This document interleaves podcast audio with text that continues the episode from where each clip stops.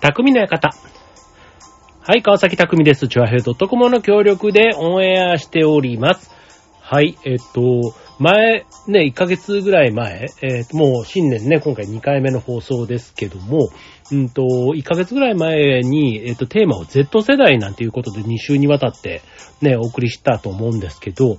今ね、次ね、Z 世代の次の世代って言われる世代があるって皆さんご存知ですか？それは、アルファ世代っていう世代が次らしいんですよね。で、これあの、そまだそんなに、あの、流行っている言葉でもないです。あの、本当にね、もしかしたら、この放送を聞いて、あ、もうそんな言葉がっていうふうに思った方意外と多いんじゃないかなと思うんですけど、そう、っていうふうに言うそうなんですね。で、アルファ世代って何かって言ったら、いわゆる Z 世代はさらに、えっ、と、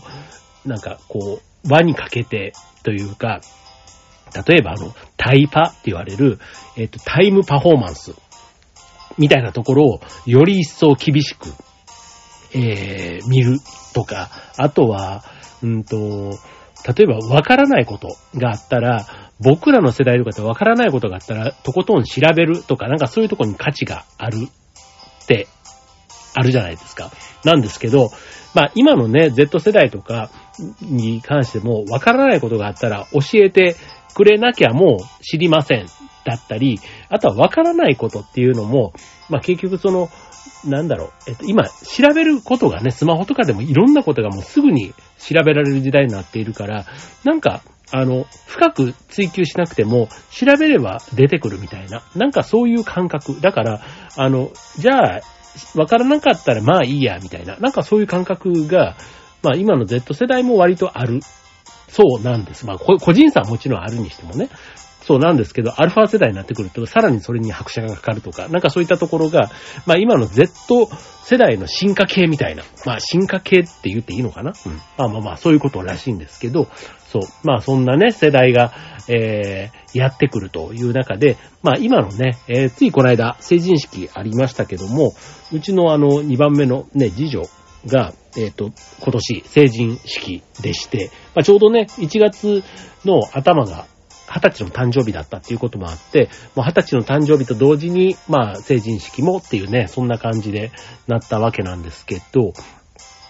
まあ、ね、こう、成人を迎えてということで、まあ今年からね、18歳からね、成人っていうことで、いろいろね、テレビの番組でも特集でも、こう、成人の実感がないだとか、なんかね、成人になって18歳は、ね、選挙権を与えられたけど、それ以外のものって何もなくて実感がないとかね、結構そんな話がたくさんありましたけども、じゃあ今のね、こう、20歳ぐらいの子たち、ね、本当になんか、ね、将来をね、背負っていくというか、まあ、背負っていくっていうところもね、まあ、変なんですけど、まあでもね、明るい未来、社会を作っていく上ではね、まさにキーマンになっていく世代というところなので、まあなんかね、昔のそれこそ昭和とかね、とは違う意味の、こう、能力、エネルギーがきっとあるはずだろうと思うんですよね。なんか今僕らの感覚から言うと、やっぱりこう理解できない、ついていけないとかね、こう、会社、組織の中だと、いわゆる扱いづらい、どう接していいのかわからないみたいなね、結構そういうふうにも言われがちなところはあると思うんですけども、まあ彼らのね、持っている能力とかね、やっぱりなんかスポーツとか、ね、ああいうなんか勉強の分野、なんかいろんなね、ところでも、やっぱりこう、秀でてるというか、ね、長けている人って必ずいるじゃないですか。だから世代全体がね、なんか別に能力的に劣ってるとかそういうわけでは当然なくって。むしろね、昔の頃より優れているね、いろんな意味で情報も含めて、こう例えばね、運動するにしてもトレーニングの環境とか、ね、昔よりも恵まれてたり、あとね、その栄養素だとか、トレーニングの仕方とか、ね、そんなのもどんどんどんどん進化してきている。そんな時代にね、生きている子供たちだからこそ、ね、いかに効率よく、まあタイムパフォーマンス、ね、コストパフォーマンスも含めてですけども、効率よくね、高いレベルを手にしていくみたいなところは、昔よりは格段に効率よくね、できているんだろうななんて思うわけで、はい。まあそんな中でね、えー彼らがね、いかに幸せをつかみ取るかみたいなところで言うと、キーワード。今日はフローというのをね、キーワードでお送りしたいと思うんですけども、フロー状態。ね、これ僕あの、割と仕事の中でも最近ちょっとね、言うようになった言葉なんですけど、心理学の言葉なんですね。はい。ということで今日はテーマ、フローでお送りしたいと思います。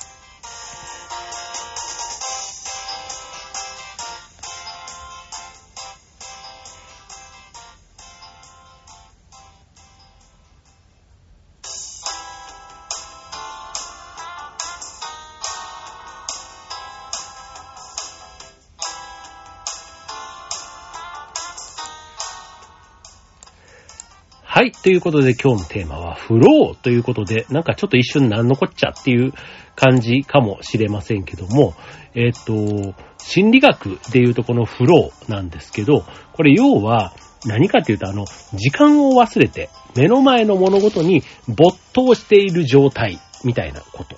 です。はい。まあ、例えば、運動とか、読書とか、仕事とかね。まあ、あの、それぞれね、あの個性というか自分の好きなものというか没頭しやすいものって違うと思うんですけども、まあ、いわゆるあの、いつの間にかね、時間が経っていたとか、まあ、その物事をやっている時間がね、永遠のように長く感じるとかね、あとは知らない間に我を忘れてそのことだけを夢中に取り組んでいたみたいなね、そんな経験、あの、何かしらでね、意外と楽しい時間はあっという間に過ぎて、なんていうのはね、フロー状態、ね、パーティーに来た時とかね、なんか、あの、楽しいゲームをしていた時とか、ね、なんかあっという間にもう、なんか、一日が終わっていくなんていうのは、あっという間ぐらい充実した時間を過ごしてた、ある意味フローの状態を感じていたっていうふうに考えていいかなという思うんですよね。でも、今の若い人たち、ね、本当になんか、あの、フローみたいなところが、意外と感じられない、なんかちょっと不安みたいなところをすごく感じている人も多いなんていうのもね、この間ちょっと聞いてですね、ただこれフロー状態に入っている時って基本的に人は幸せに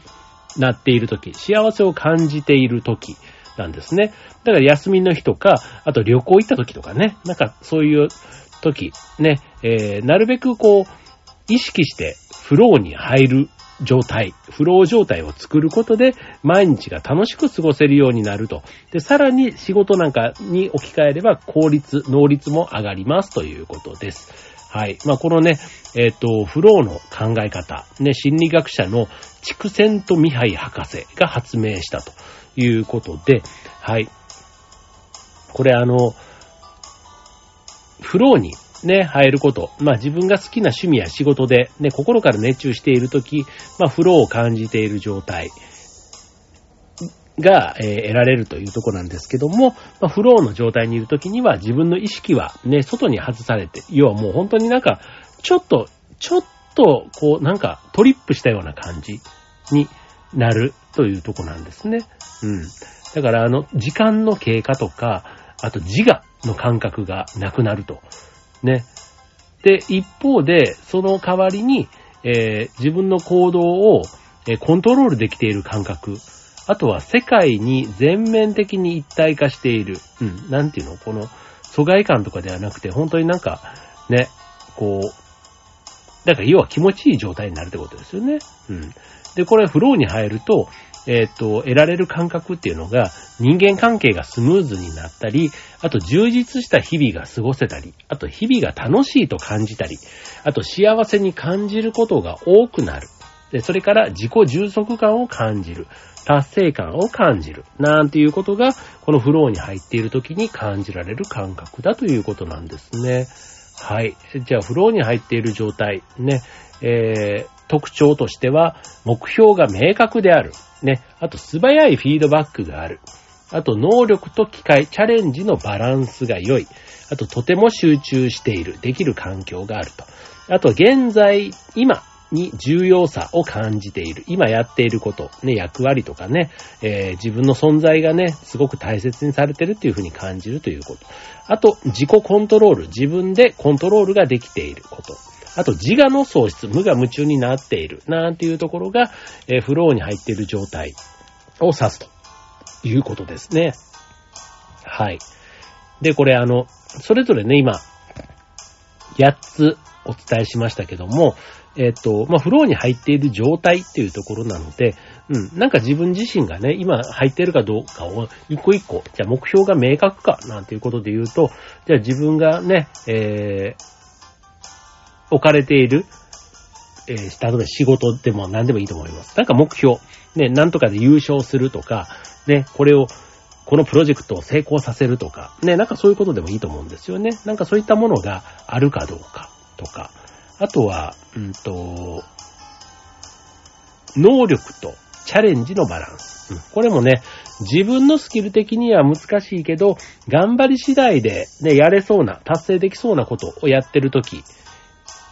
っていうのが意外とやりがいを感じるというところですね。要は簡単すぎると退屈だし、難しすぎると不安になると。だからそのバランスがとても大事ということですね。はい。次、とても集中している状態。まあ作業に没頭できて、その作業と一体感。ね、もう自分がその作業の一部になると。これはね、僕ね、割と得意かもしれないです。うん。なんかあの、難しい作業ももちろんそうなんですけど、あの、単純作業って言われるやつ。そう。なんか、ただ右から左に、こう、数を数えて封詰めするとか、なんかね、なんかそういったことに、こう、没頭するというか、うん。こう、ただひたすらに、それを正確に正しく繰り返しやるみたいな、なんかそういうとこにね、うん。なんかすごく集中力が上がって、気持ちいい時間を過ごせていることがありますね。はい。で、続いて、えー、自分をがコントロールできている。うん。要は、あの、物事、ね、えー、人でも物でも、あと、お金でも、何でもそうなんですけど、その自分で裁量があって、えー、コントロールできている状態と。うん。まあ、そういうふうにね、例えばあの、時間を人からせかされてとかね、自分のペースを乱されてみたいなところ。は、まあこれね、普通に仕事とかやってるとね、どうしてもあの、自分のペースだけじゃね、進まないっていうことももちろんあるはずなので、まあちょっとね、こういうあの、自分のペースは維持しつつ、ただそうね、乱されないようにうまくね、そのあたりも周りを見ながらコントロールしていくっていうのもすごく大事かなとは思うんですけども、はい。まあそういうね、えー、自分自身をコントロールできていると。まあ自分のコントロールの中で周りがちゃんと動いてるっていうふうに言った方がいいかもしれませんね。はい。えー、あと、時間感覚が変わる。まあ、これさっき言ったね、えー、楽しいこと、ね、没頭している時間が多いと、時間が一瞬に過ぎていってしまうというところ。ね、あの、スポーツとか、ね、好きなドラマとか見てるときなんかもまさにそんな感じですよね。一週間が待ち遠しくてたまらないみたいな、そんな感じあると思います。はい。で、えー、あと、自我の喪失、無我夢中と。で、目の前で起こっている作業、課題以外が意識の外に追いやられてしまうこと。ね、まあ、無我夢中って要はそういうことなんですけども、はい、まあ、そんな状態が、えー、良いというとこですね。はい。えー、まあ、個人でね、このフローに入るためにはどうしたらいいのかというと、例えば一つ、えー、成長を感じられる機会を作るということ。あとは、趣味とかでも、受け身ではなくて、自分から主体的に、能動的に楽しむことが大事ということですね。まあ、受け身のものよりは、自分が主でやれば、まあ、さっきのね、自己コントロールっていうところは実現できそうですよね。はい。で、組織においては、ね、組織の目標を明確にしましょうと。あと、それから裁量のある仕事、ね、自分の、えー、役割、責任で自分がコントロールできる仕事みたいなところ。で、それが難しすぎず、簡単すぎずといったところですね。はい。まあ、これね、あの、フローっていうね、あの、簡単そうでね、あと何気にそういうことってね、過去を振り返ればあるはずなんですけども、何気に日常生活の中でね、そういう時間が頻繁にあるかっていうと意外と少なかったりするんですけど、まあこういう時間をなるべく増やしていくと楽しい人生をね、あの、過ごせますよ、ということで、まあ、このフロー、ね、知識として知っとくだけでもね、なんかそういう機会があれば、あ、これを掴まなくっちゃという意識にね、向くはずなので、まあ、このフロー、ね、ぜひ知識から、えー、取り入れてみてはいかがでしょうか。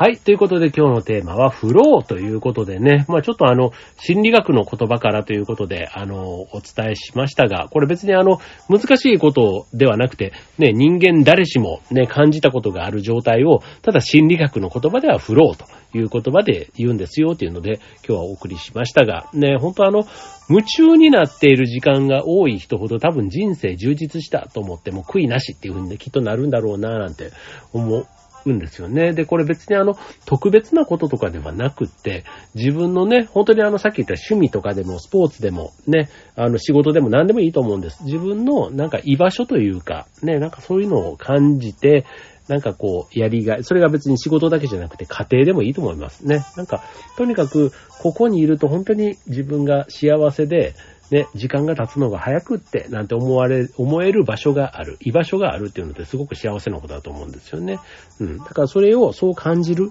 ためっていうのは、意外とこう、コツというか、ね、自然の成り行きではなくて、自分でちょっとね、さっきのあの趣味もね、えー、受動的ではなくて能動的に、ね、自発的にみたいな方が、あの、得られやすいっていうのと一緒で、なんかそういう状態をね、自分から探していく、ね、与えられたものではなくて探して掴みに行くみたいなところをちょっと意識してやってみるといいんじゃないかななんて思いますね。はい。まあ自分がね、まあ実際にこう仕事とかしている中でも、こういう状態ね、本当にあると、みんながきっとね、生き生きして元気になるはずだなって思うので、まあね、それをね、こう、言葉で言うのとね、実際にやるのってすごく実は難しくてですね、うん、なんですけど、まあ僕自身がね、なんかそういうことを意識しないと、ね、一緒に仕事している仲間とかもそんな状態にはきっとなれないかななんて思って、まあね、こう言いながら、あの、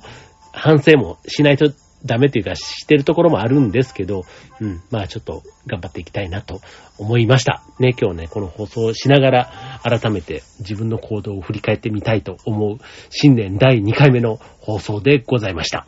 はい。ということで、えー、ね、まだ、なんかね、今週というか、年明けからね、ずっと本当になんか暖かい日というか、天気がいい日が続いていて、ね、なんか日中もね、すごく穏やかで過ごしやすい天気ですけども、ね、来週あたりからちょっと天気崩れ始めてっていう